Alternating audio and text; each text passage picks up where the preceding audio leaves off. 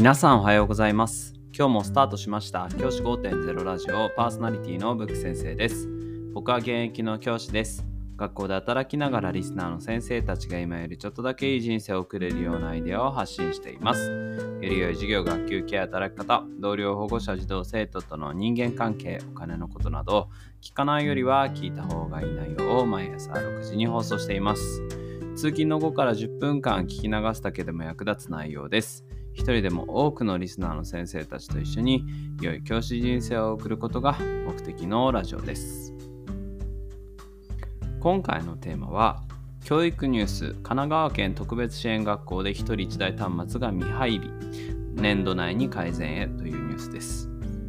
全国の小中学生に1人1台タブレットが配備される中神奈川県特別支援学校では小中学部の子どもに個別に配布されていなかったことから県は年度内に1人1台の端末を配ることを決めたということでした。この神奈川県の特別支援学校では学校に端末を配備されているものの高等部の生徒と端末を共有していることから小中学部の子どもが専用で使える状況にはなっていなかったということでした。神奈川県庁の花田忠夫教育長は高等部に学習に活用するため良かれと思って教育高等部の学習に活用するため良かれと思って教養で運用してきたが文科省の指摘を受けて必要性を理解した高等部を含め学習に影響がないよう対応したいということで進めていったそうです。まあ僕はですね、まあ、この対応は だいぶ遅いなっていうのが正直な感想です。あのまずですね、端末を共用しようというところはですねがですね少しねあの計画が甘いかなというふうに正直思ってしまいました。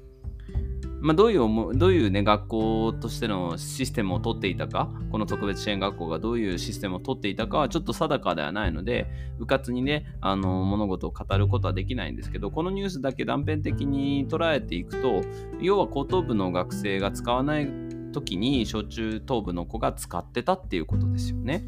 うん、それってね結構いろんなところで聞いたりすることあったんですよ。ちょっと一人一台端末の入り始めの頃。これね本当にコスパが悪いというかあのね無駄にいろんなストレスを抱えるっていうことが分かりました。僕が聞いた話だと要はこう、あのー、僕が聞いたところは小中が小小学校だったんですけど小学校であるが、あのー、学年の分だけ入っていて他の学年に入ってないみたいなところがあったんですって。そうなると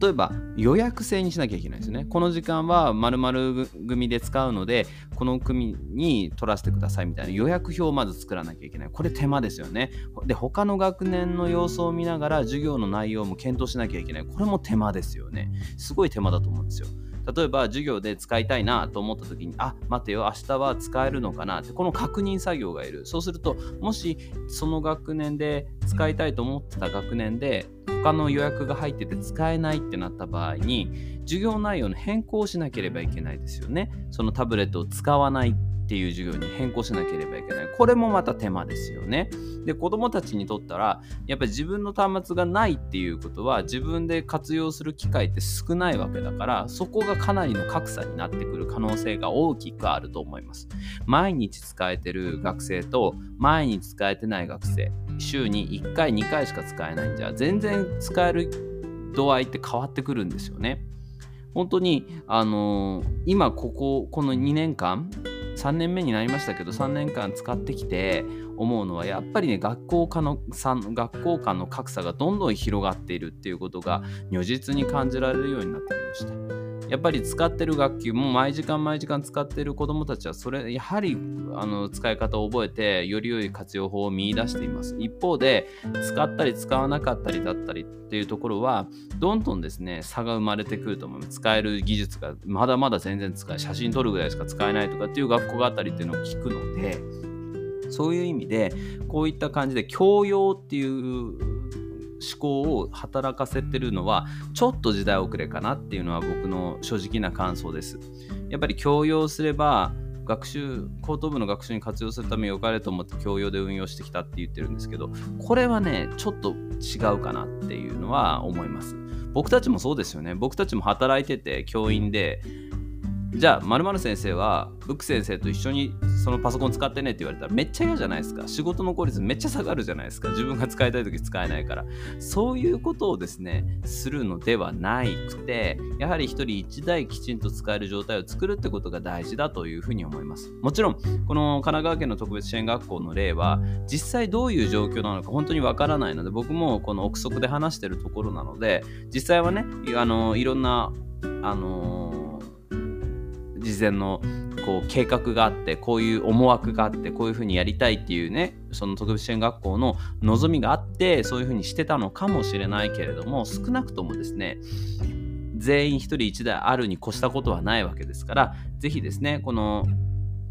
初等部中等部の子にもあの使えるような状態を早めに作ってほしいなというふうに思っています。じゃあ今日はこの辺で起立例着席さようならまた明日。